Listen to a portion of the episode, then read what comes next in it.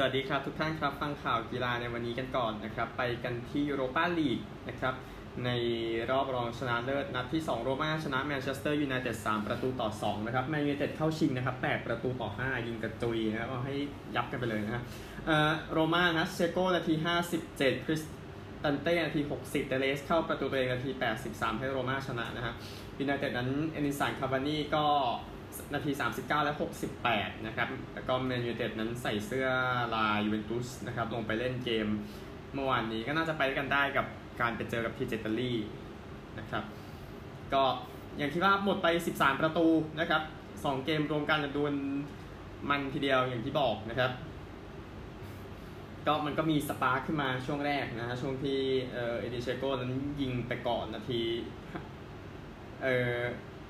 ห้าสิบเจ็ดเนาะแบบอะอย่างน้อยก็ยิงได้แล้วนะครับ ก่อนที่จะเอาชนะยูไนเต็ดไปได้แต่ว่าเออเสียสามประตูก็จริง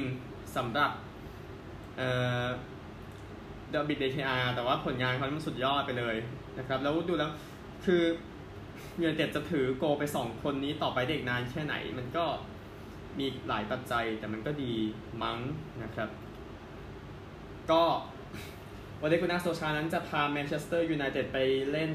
รอบชิงฟุตบอลถ้วยรายการแรกตั้งแต่เขามาคุมทีมเมื่อ 2 ปีกว่าๆไม่ใช่สิเออสองปีกว่าๆที่แล้วนะครับก็โรม่านั้นไม่แพ้ในบ้านในเกมยุโรป 12 เกมติดแล้วชนะ 8 นี้นี้นะครับ ก็ยูไนเต็ดนั้นเป็นทีมที่ 2 นะครับ ที่ยิงได้อย่างน้อย 8 ประตูในรอบรอง ยูโรปาลีกสมัยยูฟาคัพสมัยนั้นนะครับ อีกทีมหนึ่งที่ทำได้คืออลาเบสยิง 9 ลูกใส่ไกเซอร์สเลาเทิร์นปี 2000-2001 นะครับ แล้วอลาเบสก็ยิงเยอะเหมือนกันรอบชิง แต่ลิเวอร์พูลยิงเยอะกว่าในรอบชิงเกมนั้นที่ดอร์ทมุนด์นะครับที่ลิเวอร์พูลชนะ 5 ประตูต่อ 4 นะครับ ก็เอดินสันคาวานี่เป็นผู้เล่นแมนเชสเตอร์ยูไนเต็ดคนคนนี้นะฮะที่ยิงได้ 2 ประตูทั้ง 2 เกมเลยนะครับในรอบรองฟุตบอล ยุโรปต่อจากเคลาส์อัลลอฟส์นะครับโคโลญจน์ยิงใส่เคเอสวีวาเรเกมยูฟาคัพที่1986นะครับก็แน่นอน man of the match ก็คงเขานี่แหละนะฮะไปที่อีกคู่นะครับไม่มีประตูนะครับในส่วนของอาร์เซนอลกับบียาร์เรอัลทำให้บียาร์เรอัลชนะ 2 ประตูต่อ1นะครับก็อาร์เซนอลนั้นก็อาจจะไม่ได้ไปฟุตบอลยุโรปเลยเป็นครั้งแรกตั้งแต่ปี 1996-97 นะครับก็พยายามแล้วพูดง่ายๆ นะฮะก็อาร์เซนอลนั้นทิ้งโอกาสสุดท้ายแล้วครับที่จะ save ฤดูกาลนี้นะครับส่วนอูไนเอเมรี่ก็จะไปกดเขาทำไมไม่มีใครเข้าใจนะครับเขาก็ไม่เข้าใจนะครับแล้วทีนี้ก็มาจากการล้างแค้นไปได้นะครับบียาร์เรอัลนั้นตกรอบรองฟุตบอลยุโรป 4 ครั้งนะครับก่อนที่จะเข้าชิงได้เป็นครั้งแรกถ้วยนี้นะครับปี 2004 2011 2016 แล้วก็แชมเปี้ยนส์ลีกปี 2006 อันหลังก็คือที่แพ้อาร์เซนอลนี่แหละนะครับ ก็อาร์เซนอลนั้นตกรอบรอง 3 จาก 4 ครั้งหลังสุดในฟุตบอลยุโรปนะครับแชมเปี้ยนส์ลีกปี 2009 แพ้ยูไนเต็ดยูโรปาลีกปี 2018 ยูโรปาลีกปี 2021 นะครับ แล้วก็อาร์เซนอลนะครับ ไม่ได้ไปเตะฟุตบอลถ้วยรอบชิงเป็นครั้งแรกตั้งแต่ปี 2016 นะครับ ก็มี FA คัพลีกคัพยูโรปาลีกแล้วก็ FA คัพอันนี้ที่เรียงกันนะครับ ก็ตามนี้ในส่วนของอาร์เซนอลอัลแบร์โตโมเรโน man of the match นะครับ ไปกันที่ข่าวฟุตบอลกันบ้างแน่นอนนะครับ สุดยอดนักร้องอย่างเอ็ดชีแรงไม่เอ็ดชีแรนนะฮะ ก็ล่าสุดไปเซ็นสัญญาเป็นสปอนเซอร์ทีมตัวเองอิปสวิชทาวน์นะครับ ก็มีคน ลงรูปเอาไว้นะครับใน Instagram 30 Photos นะครับลงรูป F ชีแลนผมแดงนะฮะก็ใส่เสื้อ Ipswich ในช่วงนั้นนะครับ ก็สปอนเซอร์ก็จะเป็นออกแนวบวกก็จะเป็นบวกลบคูณหารทัวร์อะไรอย่างนั้นนะครับก็คือทัวร์ที่ในอนาคตนั่นเองที่ Ed Sheeran จะไปนะครับ ก็นักร้องอื่นๆที่อาจจะไม่ดังมาก แต่ก็ไปเป็นสปอนเซอร์ทีมต่างๆ ก็อย่างเช่น Bohemians ในไอร์แลนด์นะครับ ก็มีคู่นักร้อง Fontaines FC Fontaines D.C.ขออภัยนะครับ ที่เป็นสปอนเซอร์ Enter Shikari เป็นสปอนเซอร์ของทีม St Albans City นะครับเอ่อวง The Libertines เป็นสปอนเซอร์ของทีม Margate นะครับ แล้วก็เอ่อนักร้องเนี่ย Mogwai นะครับไปเป็นสปอนเซอร์ให้กับโรงเรียน St Roch's นะครับ แล้วก็ Jake Bugg เป็นสปอนเซอร์ให้กับทีม Notts County นะครับ แล้วก็เป็นแฟนเป็นแฟน Notts County ด้วย แต่ Notts County ผลงานไม่ค่อยจะดีเท่าไหร่นะครับก็ประมาณนี้นะครับแต่ในอดีตเนี่ยโอเคมีวง Super Furry Animals เป็นสปอนเซอร์กับ Cardiff นะครับ วง Wet Wet Wet นะครับ จะเป็นสปอนเซอร์กับ c l y Bank ในอดีตเนี่ย Wet Wet Wet ก็มีชื่อเสียงอยู่นะครับ ที่มาจากสกอตแลนด์นะฮะ โอเค ฟุตบอลหมดแล้วบอลไทยก็ทิ้งไว้ก่อนแล้วกัน เดี๋ยวค่อยมาวันอื่นนะครับเอ่อ บุนเดสลีกาเมื่อวานครับแฮร์ทาชนะไฟรบวร์กไป 3 ประตูต่อศูนย์สบายๆนะครับ ฟุตบอลวันนี้นะครับเลสเตอร์นิวคาสเซิลคืนนี้เตะกันตี2นะครับเลสเตอร์น่าจะเบียดได้ ก็ส่วนที่ฝรั่งเศสล็องส์กับลีลคืนนี้ตี2เหมือนกันนะครับลีลลุ้นแชมป์อย่างที่ทราบคิดว่าลีลน่าจะเบียดนะครับและก็บุนเดสลีกาสตุตการ์กับเอาก์สบวร์กคืนนี้ตีหนึ่งครึ่งนะครับคิดว่าสตุตการ์น่าจะเบียดได้นะครับ ประมาณนี้อ๋อมีลาลีกาด้วยโซเซดาดกับเอลเช่คืนนี้ตีสองคิดว่าโซเซดาดแหละนะครับฟุตบอลมีแค่นี้นะครับ ก็เดี๋ยวไปกันที่กีฬาอื่นๆกันบ้างนะครับคริกเก็ตก่อนก็ได้ประเด็นค่อนข้างร้อนนะครับ ในเรื่องของอินเดียพรีเมียร์ลีกนะครับที่ไม่ได้เล่นแล้วนะครับก็มีปัญหาเรื่องนักกีฬานั้น บินกลับบ้านกันอยู่ซึ่งออสเตรเลียนะครับก็คือมันกลับบ้านกันไม่ได้นะครับเที่ยวบินจากอินเดียมันทำให้กลับไม่ได้ ก็เลยเดี๋ยวฟังข่าวต่อไป อันนี้เป็นประเด็นที่ออสเตรเลียอยู่นะครับ ก็หลายทีมในอังกฤษนะครับก็เสนอไปที่สมาคมคริกเก็ตของประเทศนะครับในการนำอินเดียพรีเมียร์ลีกมาจัดแทน นะครับ โดยที่อินเดียพรีเมียร์ลีกนั้นเหลืออีก 29 จาก 60 เกมนะครับ ก็ BCCI นะครับสมาคมคริกเก็ตอินเดียยังไม่ประกาศนะครับว่าจะเอาอย่างไรนะครับ แต่ว่าดูจากสภาพนะครับก็คือคริกเก็ตอังกฤษก็ต้องการเงิน แต่ละทีมก็ต้องการเงินดังนั้น ดูด IPL มาดีกว่านะครับ แล้วการดูด IPL มาเนี่ย มันก็จะประกอบกันกับการที่อินเดียจะไปเยือนอังกฤษในหน้าร้อนนี้พอดีนะครับ มันก็อาจจะไปได้กันได้ถ้าเขาจะบอกอย่างนั้นแต่ก็จริงๆน่าสนใจนะพูดถึงนะเพราะอังกฤษแน่นอนสนามพร้อมทุกอย่างพร้อมนะส่วนออสเตรเลียเองนะครับ ก็ผู้เล่นโค้ช commentator นะครับ ก็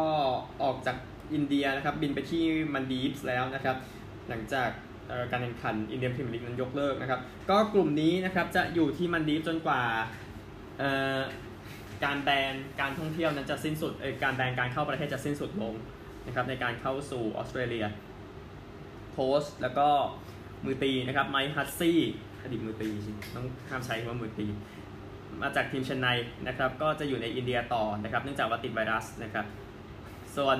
คริกเก็ตออสเตรเลียนะครับ ก็แจ้งว่าอดีตมือตีคนนี้ก็มีอาการอ่อนๆนะครับ จะกักตัวไป 10 วันนะครับ ส่วน ทีมออสเตรเลียคนอื่นนะครับที่ออกมาได้แล้วเดี๋ยวจะกักตัว 14 วันนะครับ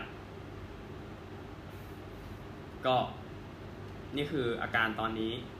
นะครับเอ่อมี 3 คนเนาะ Adam Zampa Kane Richardson Andrew Tye ของออสเตรเลียนั้นบินกลับมาตั้งแต่ปลายเดือนเมษายนก่อนที่จะมีการแบนการบินกลับออสเตรเลียนะครับ ก็เคสในอินเดียก็มากกว่า 3 5 0 0 0 0 เคสนะครับต่อวัน คือเอ่อข่าวดีก็น่าจะเป็นนักคริกเก็ตอย่าง David Warner จะได้มาดูแลภรรยาที่แข็งแกร่งที่สุดในออสเตรเลียนะ Candice Warner แล้วก็ลูกสาวของเขาอีก 3 คนนะครับ ดูใน IG น่ารักนะฮะครอบครัวของครอบครัวเอ่อนี่คือคริกเก็ตนะฮะไปกันที่รายละเอียดของรักบี้ลีกเดี๋ยวเก็บออสเตรเลียดีกว่านะฮะเอ่อ เอาเรื่องโอลิมปิกซะหน่อยทุกท่านนะเอ่อเป็นนักกีฬาข้ามเพศนะครับรอเรลฮับบาร์นะครับก็ต้องการที่จะไปเป็นนักกีฬาข้ามเพศคนแรกในประวัติศาสตร์ของการแข่งขันโอลิมปิกเกม ในฤดูร้อนนี้นะครับที่โตเกียวก็นักยกน้ำหนักวัย 43 ปีนะครับ จริงๆก็ยังไม่ได้รับการคัดเลือกแต่ว่าก็เตรียมพร้อมอยู่นะครับ ด้วย การทำอันดับการทำผลงานนะครับ ก็ได้เหรียญทองในการแข่งขันชิงแชมป์โลกปี 2017 นะครับ หลังจากไปแปลงเพศมาก็หลายปีแล้วนะครับ ก็ต้องการ 16 คนไปเล่นในรุ่นของตัวเองรุ่น super heavyweight ที่ว่าเนี่ยนะแต่ว่าเธออยู่อันดับ 17 ดังนั้นยังต้องรอต่อไปนะครับ ก็ฮับบาร์ดนั้นก็สามารถแข่งโอลิมปิกได้ในฐานะนักกีฬาข้ามเพศตั้งแต่ปี 2015 หลังจาก IOC นั้นประกาศเปลี่ยนแปลงนโยบายแล้วก็คือเปิดกว้างมากขึ้นนะครับการเปิดกว้างมันก็จะถือว่าเป็นสิ่งที่ดีอยู่แล้วในทุกคนคงทราบนะฮะก็ในส่วนของรางวัลลอริอุสนะครับนักกีฬาชายและหญิงยอดเยี่ยมแห่งปีนะครับเทนนิสหมดเลยนะครับราฟาเอลนาดาล และนาโอมิโอซากะนะครับได้รับรางวัล ก็รางวัลผู้ประสบความสำเร็จในชีวิตนะครับ Lifetime Achievement Award Billie Jean King นะครับ แล้วก็ทีมแห่งปีแน่นอนไบเออร์มิวนิกนะครับ triple แชมป์เมื่อปีที่แล้วดังนั้นเหมาะสมมาก ๆ นะครับ ก็ยินดีกับทุกรางวัลด้วยนะฮะไปกันที่กอล์ฟกันบ้าง LPGA ทัวร์ Honda LPGA Thailand นะครับ ก็ขณะอัดเทปนี่กำลังแข่งอยู่ในวันที่ 2 นะครับ โดยที่อารยาทิติกุลน้องจีนะครับแพตตี้ประพันธ์กรวัฒนกิจลิเดียโคอยู่ที่ 9 เดือผ่านนะครับ เอเรียจุดทั้งการตอนนี้อยู่ที่ 8 อันเดอร์พา มีแอฟริกาใต้เพิงแอชลีย์บูไฮก็อยู่ที่ 8 อันเดอร์พาเช่นกันนะครับ ก็สนุกนะครับ ก็เดี๋ยวติดตามทาง PPTV นะครับ ในสนามสยามวันที่คลับโบคอส แน่นอนสนามกอล์ฟที่เออเหมือนจะดังที่สุดในประเทศไทยด้วยอย่างนั้นนะฮะ ไปกันที่เทนนิสกันบ้างในรายการมาดริดโอเพนนะครับ เมื่อวานรอบ 16 คนสุดท้าย ก็เลือกคู่ที่น่าสนใจเนาะนาดาลชนะป๊อปปิริน 6-3 6-3 เทียมชนะเดอมินอร์ 7-6 ไทเบรก9-7 6-4เมดเวเดฟตกรอบนะครับ การินเอาชนะ 6-4 6-7 ไทเบรก 2-7 6-1 นะครับ ซิซิปาสชนะปา 6-1 6-2 นะครับ วันนี้รอบเอ่อ8คนเนาะ เออมี 16 คนอีกนิดนึงสเวเรฟชนะอีเวนส์ 6 3 7 6 ไทเบรก7 3 วันนี้นะครับ รอบ 8 คนเทียมเจอกับอิสเนอร์นาดาลเจอสเวเรฟนะครับบูบริกเจอกับรุตแล้วก็แบร์เรตตินี่เจอกับการินนะครับ หญิงเดี่ยวกันบ้างนะครับ ก็บาร์ตี้เข้าชิงไปก่อนแล้วนะครับ ที่ชนะบาโดซากิเบิร์ด6 4 6 3 อีกคู่เป็นซาบาเลนกาชนะพาฟลิวเชนโควา6 2 6 3 นะครับ ก็รอบชิงบาร์ตี้กับซาบาเลนกาเดี๋ยวค่อยว่ากันนะครับ ก็ ชายคู่ชายคู่วันนี้รอบ 8 คนนะครับ แล้วก็รอบรองเล่นไปแล้วคู่หนึ่งนะครับสำหรับหญิงคู่ซิเนียโควากับเครชิโควาชนะเบนซิชกับไทชมัน 6 2 6 4 นะครับ วันนี้อีกคู่หนึ่งพาฟลิวเชนโควากับออสตาเปนโกกับชัวร์แล้วก็ดับรอฟสกี้นะครับ นี่คือมาดริดแบบสมบูรณ์นะครับโอเคกีฬา อ๋อมีโอลิมปิกอันนึงนะครับ ก็คือไฟเซอร์และไบโอเอ็นเทคนะครับ จะบริจาควัคซีนให้กับนักกีฬาโอลิมปิกนะครับ ก็จะให้ฉีด 2 โดสก่อนที่จะเข้าสู่โตเกียวในวันที่ 23 กรกฎาคมนะครับ ก็คือหมายถึงวันเปิด ก็เป็นสัญญาที่ให้ไปนะครับกับ IOC นะครับแล้วก็เตรียมจะให้วัคซีนกับจีนด้วยนะครับ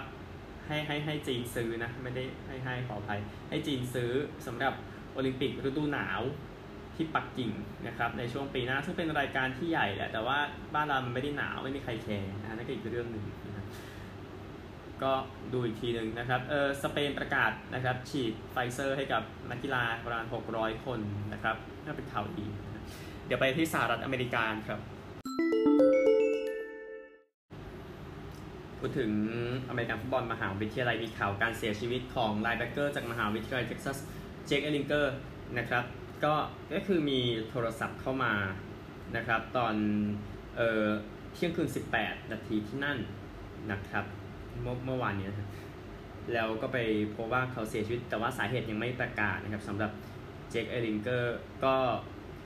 แซมเอลิงเกอร์นะครับพี่ชายก็เป็น quarterback ที่ ดีให้กับมหาวิทยาลัยเท็กซัสนะครับ แล้วอินเดียนาโพลิสโคลท์สนั้น draft เข้าไปแล้วใน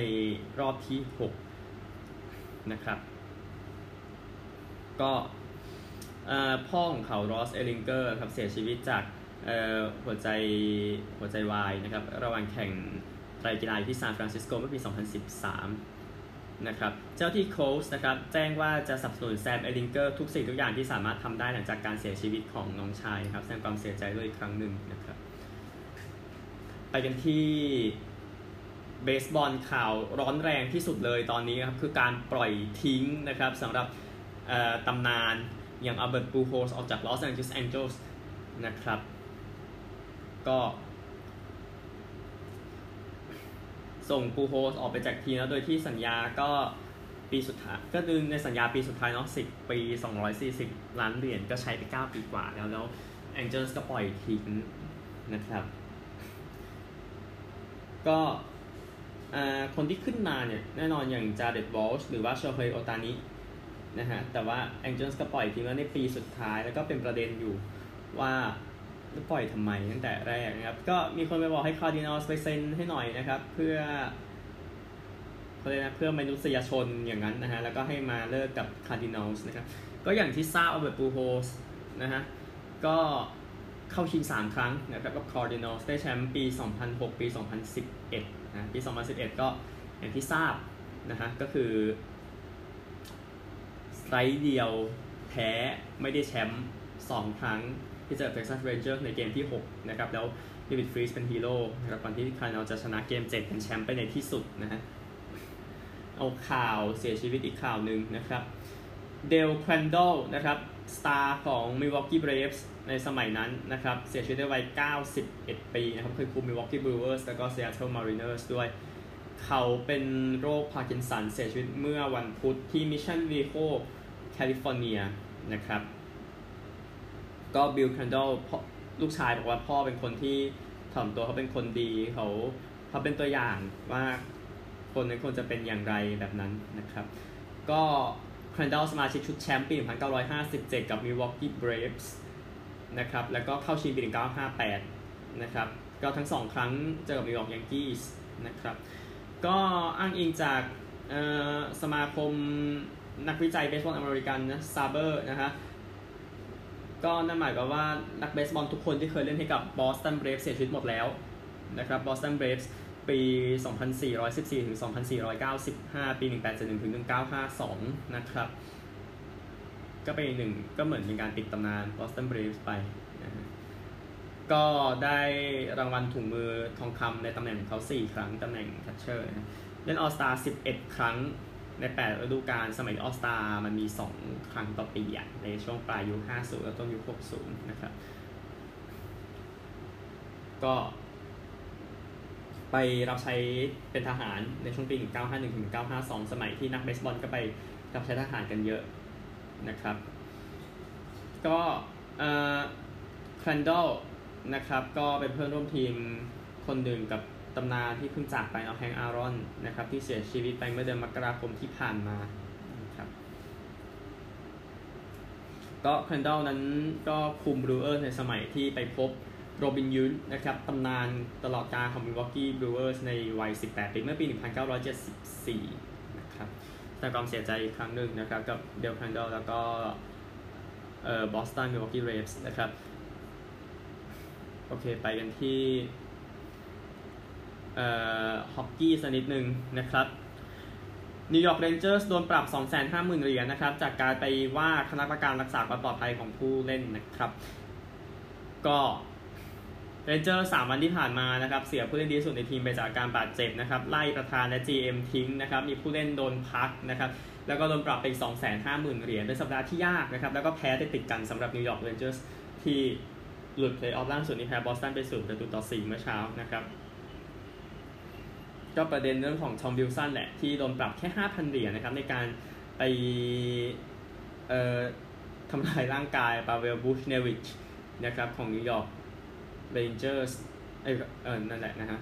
ก็เลยโดนปรับอะไรเป็นประเด็นหมดสำหรับทีมนิวยอร์กทีมนี้นะฮะ ก็ไม่ไปเพลย์ออฟทุกอย่างดูผิดพลาดเป็นหมดสำหรับเรนเจอร์สนะฮะ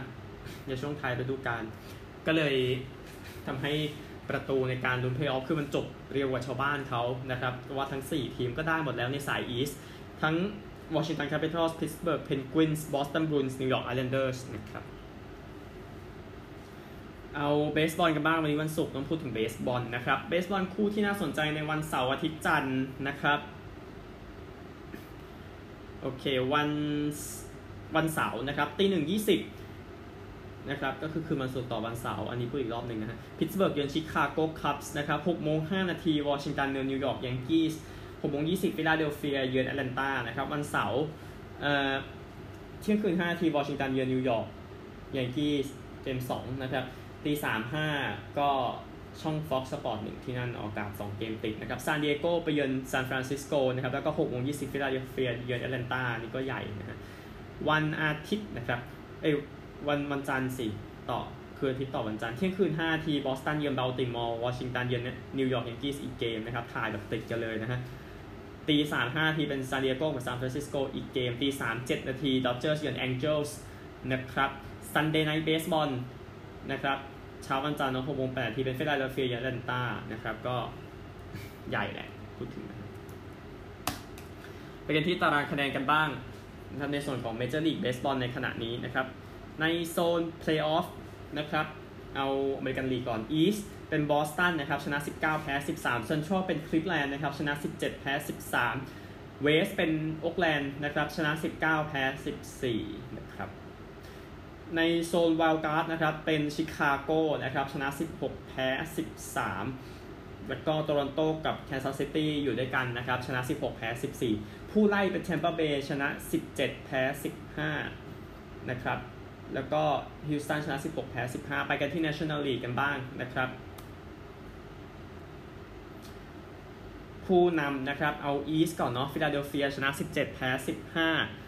เออเซนต์หลุยส์นะครับในสายเซ็นทรัลชนะ 18 แพ้ 14 แล้วก็เอ่อซานฟรานซิสโกนะครับในสาย West นะครับชนะ 18 แพ้ 13 ผู้ไล่เอาไม่ใช่4 Wild Card ก่อนนะครับ เป็นซานดิเอโกนะครับชนะ 18 แพ้